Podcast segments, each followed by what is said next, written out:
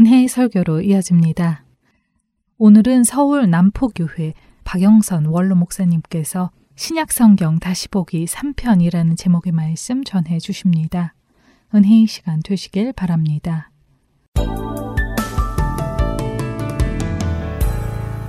하나님은 우리 인류에게 하늘에 속한 모든 신령한 복을 주시려고 창조를 시작하십니다. 우리 창세 전에라고 한 것은 만들어 보고 그때 상황과 결과에 따라서가 아니라 애초에 처음 설계가 계획이 우리 인류를 하나님의 형상대로 지을 때 하늘에 속한 모든 신령한 복을 주려는 목적을 가지고 그리스도 안에서 그렇게 합니다. 이때 그리스도 안에서란 신성에 속한 신적 내용 속에서라는 뜻입니다. 왜 이걸 강조해야 되느냐 하면 우리는 그리스도, 예수 그리스도가 등장을 하면 십자가에서 출발하기 때문입니다.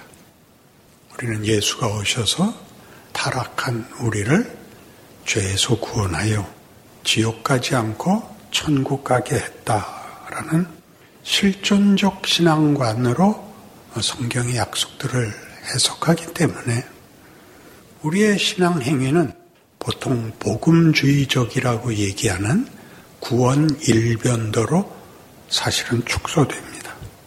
그것은 기독교 신앙의 가장 핵심이 되고 중요한 사건이며 내용이지만 하나님이 우리를 만들어 놓고 어떡하나 보자 해서 우리가 실패를 하자 그걸 만회하기 위해서 그 아들을 보내셨고 그래서 그분이 오셔서 분이 감당하실 필요가 없는 수모와 죽음을 감당하셨다가 되는 바람에 예수가 등장하면 십자가가 등장하면 예수님 흙, 흙이 돼버리고 말았습니다. 그러니까 우리의 신앙생활의 대표적인 어떤 실천은 전도가 됐고 당신은 예수 믿어야 천국까지 예수를 안 믿으면 지옥 갑니다. 라는 공갈 협박만이 신앙의 표현이 됐습니다. 여기 과격한 표현이 있다고 생각하지 마시고 이게 성경이 하고 싶은 얘기라는 것을 오늘 본문에서 확인을 하고 싶습니다. 창세전에 그리스도 예수 안에서 사랑 안에서 하늘에 속한 모든 복을 얻게 하기 위하여 하나님의 기쁘신 뜻으로 이렇게 모든 것이 시작해서 웅장하고 장엄하며 하나님의 모든 성의를 다하여 목적을 그 목표를 선언하고 있습니다. 예수 안에서 우리는 예수로 말미암아 구원을 받는다는 표현이 우리의 현실적 이해지만 좀 더 크게 하나님의 자녀가 되게 하십니다. 이런 것들은 다 창세 전에 하나님의 기쁘신 계획이었던 것입니다. 기쁘신 뜻이었고. 그런데 이 약속은 하나님이 예수 안에서 십자가와 부활에서 보여준 것 같이 그런 성의와 권능, 모든 정성을 기울인 것이기 때문에 그 결과와 목적이 실패될 수 없다. 이것이 우리가 알고 있는 신앙에 대한 자신감이죠. 우리 잘 아시는 대로 로마서 8장에 나오는 것과 같이 만일 하나님이 우리를 위하시면 누가 우리를 대적하리요가 등장합니다. 그때 우리의 생각은 내가 혹 실패를 한다 할지라도 혹 핍박을 받는다 할지라도 하나님이 우리 편인데 그게 누가 나를 흔들 수 있느냐 정도로 나오는데 거기에는 이런 조건이 하나 감춰져 있습니다. 우리가 예수를 진실로 믿고 그의 약속을 지켜낼 잘하면 무슨 일이 와도 어, 목숨을 위협해도 어떤 오해와 수고가 있을지라도 나는 자신 있다가 되어버렸습니다. 그러나 우리가 지난 시간에도 설명을 드린 바와 같이 역사적 신앙을 가지고 보면 하나님이 창조 전부터 창세 전에 가졌던 그 뜻과 하나님의 신실하심과 하나님의 권능을 가지고 보자면 그 결국을 만들어내는 사이에 일어나는 어떤 일에 대해서도 하나님은 그 의지를 포기하지 않으신다.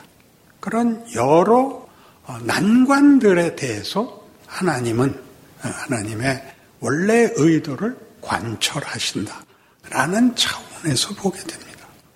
말하자면 이 창조와 종말이라는 결과 사이에 우리가 겪는 현실은 세상이 우리를 위협하고 시험하는 것만 있는 것이 아니라 더 현실적으로 우리가 구원을 얻은 자답지 않은 일이 더 많더라는 사실입니다.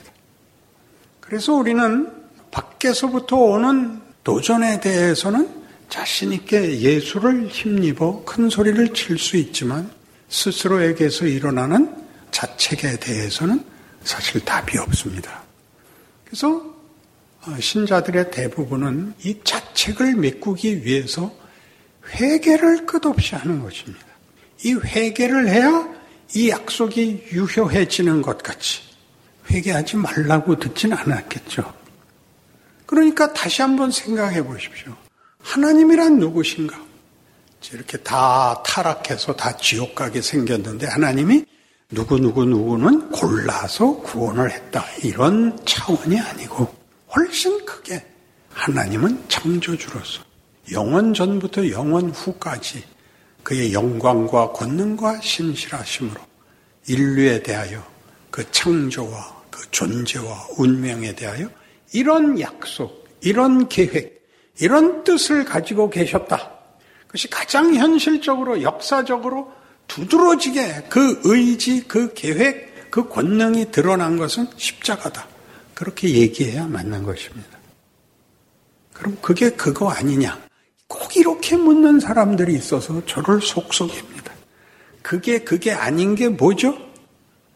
구원을 받은 데부터가 시작이 아니고 하나님이 작정하신 데서부터가 시작이고 그 결과가 우리의 반응이 아니고 하나님의 의지가 결과입니다. 그러면 그 사이에 일어나는 밖에서부터의 도전이 아니라 스스로에게서 보는 실패와 좌절은 뭐냐? 그러니까 하나님이 그걸로 우리와 씨름을 하고 이 목적에 가기 위해서 그것들에 대하여 하나님의 일하심이 있다. 이게 과정입니다. 이 과정은 우리가 실존적 신앙관으로 보자면 죄를 지었을 때 죄를 지워버리고 정결한 마음으로 나가는 싸움이 아니라 우리의 잘못을 허락하고 그 잘못을 합력하여 선을 만드시는 하나님의 일하심에 대하여 우리의 지평을 열어주는 것입니다. 잘못해도 된다. 그런 말은 매우 무엄하게 들리겠지만 여러분 자녀에게 뭘 가르칠 때는 네가 해봐 그러는 겁니다. 네가 해봐. 아버지 이 문제 좀 풀어주세요. 그 아버지가 풀고 어 이거야. 이게 정답이야. 이렇게 말하는 아버지는 없습니다. 네가 풀어봐. 거기서 왜 이리 갔어? 왜 2 곱하기 3이 5야? 당연히 그렇게 2, 3은 5 맞는데요. 너희 선생님은 그렇게 가르치든 우리가 해봐야 되는 일, 를 하나님이 허락하신다. 그걸 왜 허락하냐? 우리가 반문해야 됩니다. 우리는 이 자책이 싫습니다. 우리의 신앙상의 최고의 그 형편은 자책할 것이 없는 것이 최고의 평안이고 안심입니다. 그때는 하나님이 내 말을 들어줄 것 같은 겁니다. 그러나 여러분 신앙생활을 해서 경험했듯이 가장 큰 감동 후에도 하나님은 모르는 척 하십니다. 여러분이 가장 크게 잘못했을 때도 하나님은 모르는 척 하십니다. 여러분, 이 모르는 척 한다는 게 무슨 뜻이죠? 부모는 자식을 기를 때 기다려야 한다는 걸 누구나 합니다. 초등학교 때 다루는 기준과 중학교 고등학교, 대학 때 다루는 기준은 다 다릅니다. 그것은 별개의 것이 아니고 한 존재가 크는 과정인 것입니다. 하나님은 우리를 그리스도 예수 안에서 그의 자녀들이 되게 하기를 원합니다. 이것은 앞으로 더 살펴볼 문제인데 예수는 우리의 구세주일 뿐만 아니라 예수가 우리를 아버지와 아들의 연합, 관계, 그 기쁨 속에 우리를 초대하는 것입니다. 우리는 다만 죄사함을 받고 우리가 열심히 산 것을 보상받는 것으로 천국을 가는 것이 아니라 하나님의 자녀로 천국에 들어갑니다. 하나님을 아버지라 부르며 하나님의 아버지가 자녀에게 하듯 하는 보상, 보상이란 말 자체가 너무나 모자라는 그런 지위로 우리는 우리 존재와 인생의 결국을 보게 될 것입니다. 그렇다면 이제 문제는 그 과정을 왜 내가 가장 잘하고 있을 때, 내가 감동에 찼을 때, 내가 헌신과 각오에 찼을 때를 연장하지 않는가 하는 문제만 남죠. 왜 우리의 실패를 하나님은 허락하시는가입니다. 조금 전에 얘기한 것 같이 하나님이 우리를 기르시기 때문입니다. 우리를 만들어 가시기 때문입니다. 우리를 만들어 간다는 건 뭘 만드는 거죠? 그리스도 예수 안에 있는 입니다. 그리스도 예수는 뭐죠? 하나님이 자기의 자녀들에 대하여 어디까지, 어디까지 함께 하실 수 있는가를 드러내는 것입니다. 우리의 죽음에까지, 부모는 자식의 죽음에까지 따라 들어올 수 있습니다. 할 수만 있다면 자식을 살리고 자기가 죽을 수 있습니다. 우리 하나님은 그런 하나님입니다. 그리고 그런 마음을 우리가 가지며 그런 경지의 존재가 되기를 원하십니다. 우리에게 사랑해라, 용서해라 하는 것들은 윤리가 아니고 존재의 차원에 있어서 그러는 겁니다. 이 차원이 없으니까 우리는 우리가 크면서 겪는 모든 어떤 부족함에 대해서 말하자면 여러분이 제일 우리나라의 의무 교육의 혜택을 받으면서 경험했듯이 모든 학년에서 만점을 받아야 다음 학년으로 넘어가는 것이 아니라 낙제만 안 하면 됐었습니다. 그리고 어지간해서는 낙제를 시키지도 않습니다. 그 학년이 끝나면 다음 학년으로 보냅니다. 우리는 스스로 완벽하지 않은 채로 다음 학년으로 가고 다음 학년으로 가고 다음에 나이를 먹고 커갑니다. 그러면서 잘잘못으로 구별되던 과거가 내 성숙과 깊이와 실력으로 존재의 정체와 그 정체의 수준으로 평가되는 것입니다. 요구되는 것입니다. 성경은 끊임없이 뭘 하라 그러나요? 용서해라죠. 사양해라죠. 오른편 뺨을 맞으면 왼편도 대라. 하는 것은 윤리가 아닙니다. 길 가다가 괜히 뺨을 얻어 맞겠습니까? 그런 때 보복을 하는 정신에서 넘어서라. 너희가 받는 보상이 너희가 할 수 있는 너희가 가치 있다고 생각하는 것이 보상의 끝이 아니라는 것을 따라와라. 이러는 것이 성경이 우리에게 가르치고 싶은 것입니다. 그래서 로마서 7장으로 가시면 이런 실제적인 문제를 다루는 성경 이야기가 나옵니다. 로마서 7장 18절 말씀 제가 봅니다. 내 속, 곧 내 육신에 선한 것이 거하지 아니하는 줄을 아노니, 원하면 내게 있으나 선을 행하는 것은 없노라. 내가 원하는 바 선은 행하지 아니하고, 도리어 원하지 아니하는 바 악을 행하는도다. 만일 내가 원하지 아니하는 것을 하면 이를 행하는 자는 내가 아니요 내 속에 거하는 죄니라. 그러므로 내가 한 법을 깨달았노니 곧 선을 행하기 원하는 나에게 악이 함께 있는 것이로다. 내 속사람으로는 하나님의 법을 즐거워하되 내 지체 속에서 한 다른 법이 내 마음의 법과 싸워 내 지체 속에 있는 죄의 법으로 나를 사로잡는 것을 보는도다. 오호라 나는 곤고한 사람이로다. 이 사망의 몸에서 누가 나를 건져내랴. 이것은 우리 모든 신자들도 겪는 현실입니다. 우린 더 완벽한 신앙인이 되고 싶은데 그렇게 되지 않습니다. 남이 잘못했을 때는 너무나 잘 보이고 왜 그랬느냐? 나 같으면 그러지 않을 거야. 라고 말을 했는데 내가 살면서 내가 만족할 만한 신앙생활은 잘 되지 않습니다. 오호라 나는 곤고한 사람이로다. 이게 모든 신자들이 신기하게도 예수 그리스도의 죽으심과 십자가와 부활로 구원을 얻었음에도 아직도 남아있는 진리입니다. 그래서 답이 나오죠. 답을 잘 보세요. 우리 주 예수 그리스도로 말미암아 하나님께 감사하리로다. 그런즉 내 자신이 마음으로는 하나님의 법을 육신으로는 죄의 법을 섬기노라. 이거 이해 못하시니까 제가 다르게 번역을 하죠. 그런즉 우리 주 예수 그리스도로 말미암아 하나님께 물어봐야 되는데 왜 내 생각은 늘 옳은데 진짜는 아닙니까?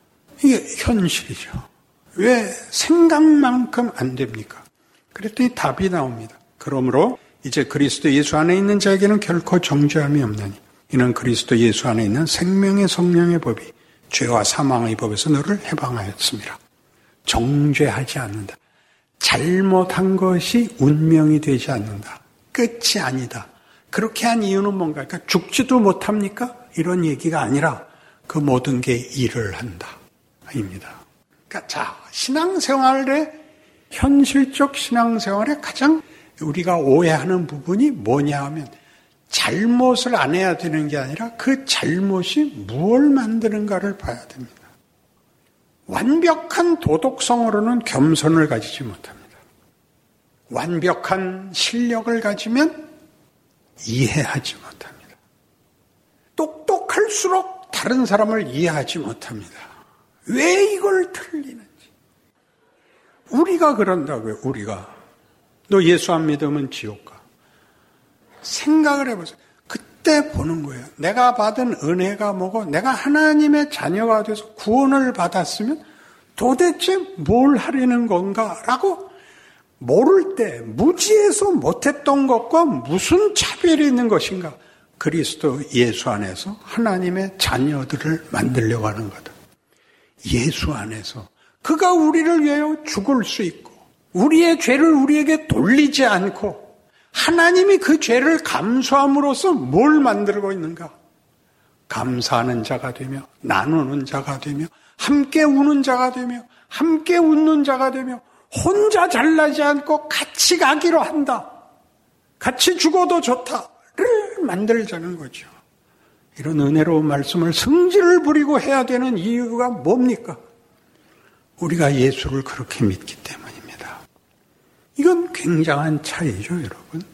여러분이 다른 사람의 못난 것을 지적함으로써 여러분이 잘나지지 않습니다. 잘난 것은 인간이 인간다운 것은 인간의 한계에 대한 이해를 가지는 것입니다. 그건 용서해야 되고 편히 되어 주어야 합니다. 하나님이 그걸 하셨습니다. 우리가 범죄한 자리에 찾아오며 우리의 못난 저항을 받으십니다. 죽음에 함께 올 뿐만 아니라 하나님마저 죽이겠다는 것을 받아내시는 하나님을 우리에게 나는 네 아버지다. 그렇게 얘기하므로 너희는 내 자녀다. 그 영광과 그 승리와 그 자랑을 다른 것과 바꾸지 마라. 이렇게 얘기하는 것이 성경이 말하는 하나님이요 구원입니다. 기독교는 창조 세계를 다 끌어안을 만 해야 되는 거 아닙니까? 신이 있다면 어느 법칙, 어느 조건 하에서만 법칙이 적용이 되고 그 반대편, 그것과 다른 데에서는 쪽도 못 쓴다면 신이라고 얘기할 수도 없고 종교라고 얘기할 수도 없습니다. 우린 비로소 창조를 이해하게 되고 구원을 이해하게 됩니다.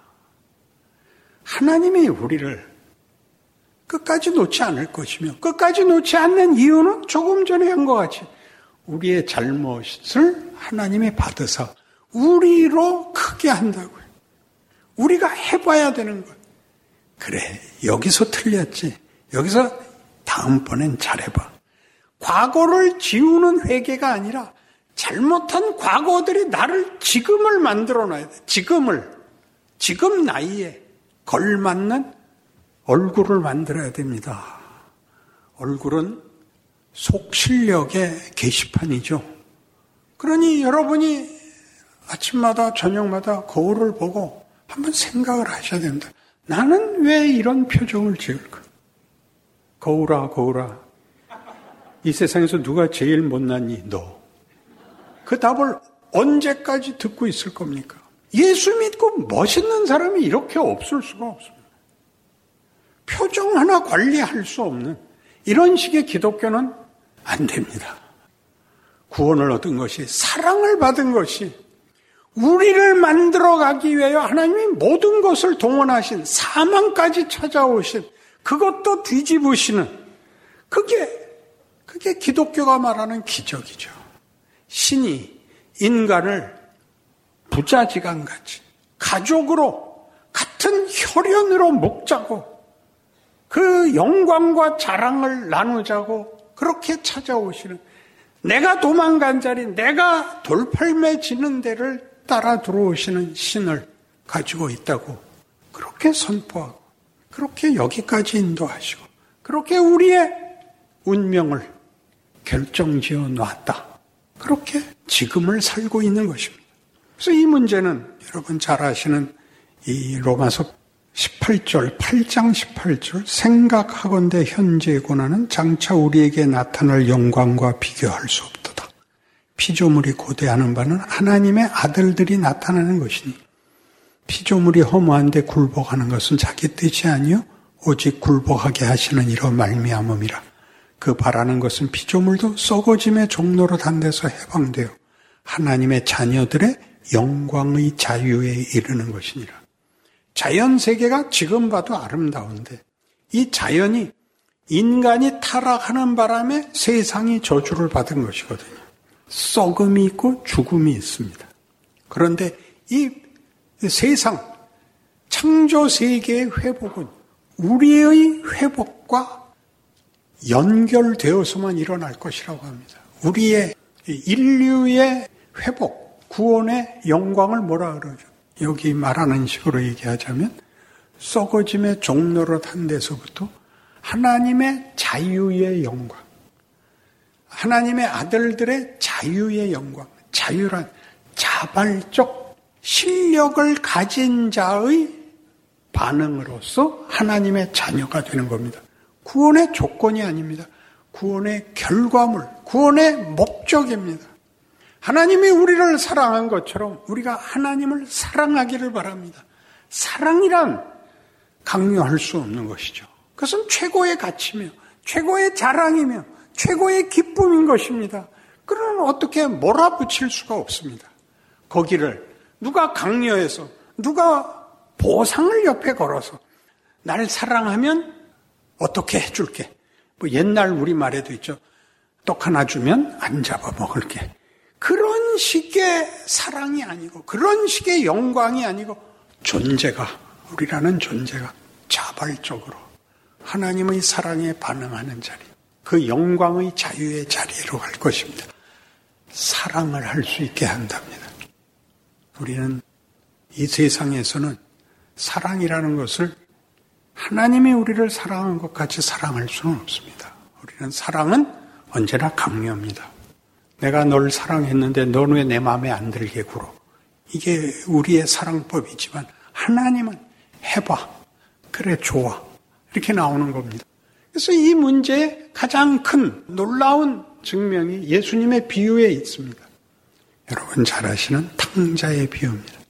탕자의 비유는 우리 다 집 나간 못난 아들이 회개하고 돌아온 것을 하나님이 기뻐하신다로 알고 있습니다. 그러나 하나 더 가야 됩니다. 누가 보면 15장에 세 가지 비유가 나오는데 다 주인이 잃어버린 것을 찾는 비유입니다. 잃은 양 한 마리를 찾으러 가는 목자 이야기, 잃어버린 드라크마 하나를 찾는 주인 이야기입니다. 그런데 세 번째 와서는 주인이 잃어버린 것을 찾는 얘기가 아니라 잃어버린 물건이 돌아오는 얘기입니다. 신기하죠? 돌아오는 거예요. 아버지가 기쁘게 받아주시는데 왜 이 앞에 있는 것 같이 친히 나가서 잃어버린 것을 찾아오는 게 아니라 세 번째는 돌아오는 이야기인가. 여기에 이제 탕자의 비유의 핵심이 있는 것이죠. 그런 아버지한테 자기 몫을 달라 그럽니다. 여러분 참 신기합니다. 아버지가 줍니다. 아담이 왜 선악과를 따먹었나요? 따먹게 놔둡니다. 기억하셔야 됩니다. 그 자기가 한 짓의 결과를 봐야 됩니다. 집 나가서 어떻게 됐죠? 허랑방탕하고 거지가 됐는데 먹을 게 없습니다. 그 백성 중에 한 사람이 자기를 들에서 기르는 돼지 떼를 치라고 들러 보냈는데 돼지들이 먹는 쥐엄 열매조차 먹을 게 없어서 드디어 무슨 생각을 하게 되냐면 우리 아버지 집은 이렇지 않았다. 우리 아버지는 부유하고 풍족하고 너그러워서 품꾼들조차 넉넉했다. 내가 왜 여기서 이 꼴을 볼 것이냐? 나 집으로 돌아가겠다. 내가 아버지한테 가서 아버지요, 내가 아버지와 하늘에 죄를 지었으니 감히 아버지라고 못 부르겠습니다. 품꾼의 하나로 보십시오. 이렇게 돌아옵니다. 큰아들이 돌아오다가 잔치 소리를 듣고 불만을 토하죠. 모든 재산을 말아먹은 놈을 왜 환대하십니까? 나한테는 한 번도 안 그랬지 않습니까? 내 것이다, 내 것이다. 이렇게 말합니다. 그러면 나갔다 돌아온 것의 가치는 뭐죠? 철이 들어서 온 거죠. 이 큰아들은 모든 것을 지키고 있지만 지금 그의 불평은 뭐죠? 철딱서니가 없는 거죠. 네 동생이 돌아왔는데 너는 안 기쁘냐? 이렇게 묻는 겁니다. 집을 나가지 않는 것이 우리에겐 신앙생활의 가장 큰 말하자면 아, 법이었습니다. 잘못하지 않는 것이 다죠. 잘해야겠다는 알지만 뭘 잘해야 되는지는 모르고 잘못하지 않겠다만 있지만 살아보면 잘못하지 않을 수는 없습니다. 왜냐하면 실력이 없기 때문입니다. 잘못합니다. 그 다음이 문제입니다. 여러분은 인간이 얼마나 연약한가, 얼마나 못났는가를 뼈저리게 느껴야 그 다음에 깊어지고 큽니다. 용서를 할 수 있고, 이해를 할 수 있고, 함께 가서 울 수 있고, 함께 웃을 수 있습니다. 함께 껴안을 수 있습니다.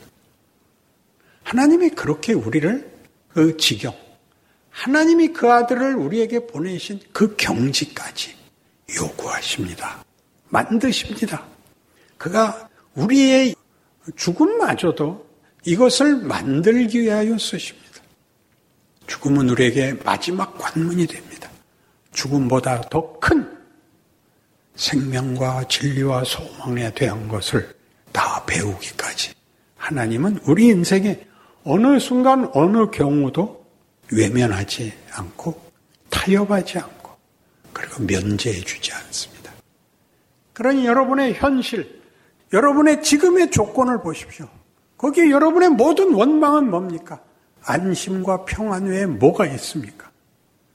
웃을 줄도 울 줄도 모르는데. 정치, 경제, 사회, 그게 뭐 어쨌단 말입니까? 여길 천국으로 만들 것도 아니고, 하나님이 나를 훈련시키기 위해서 못 살게 구는 자리이죠.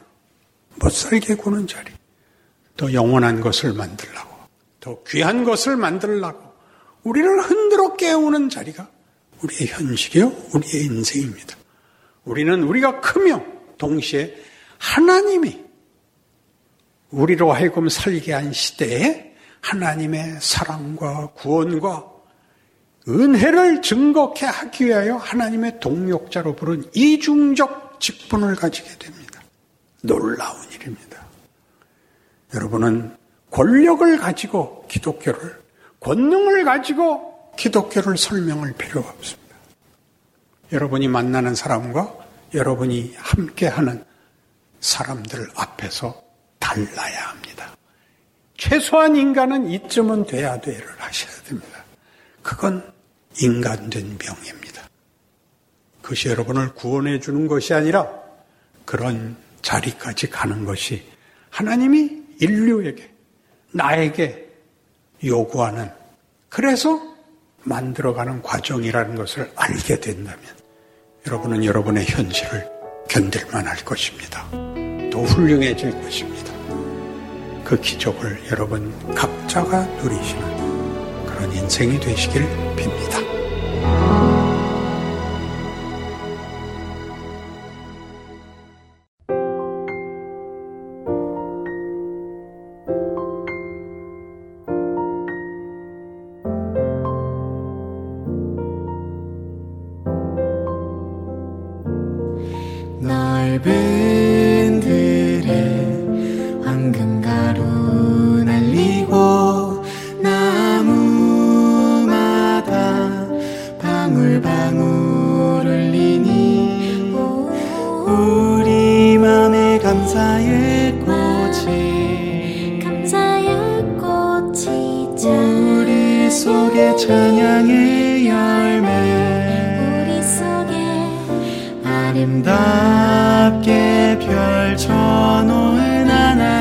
참 솜씨 아름다운 하나님 솜씨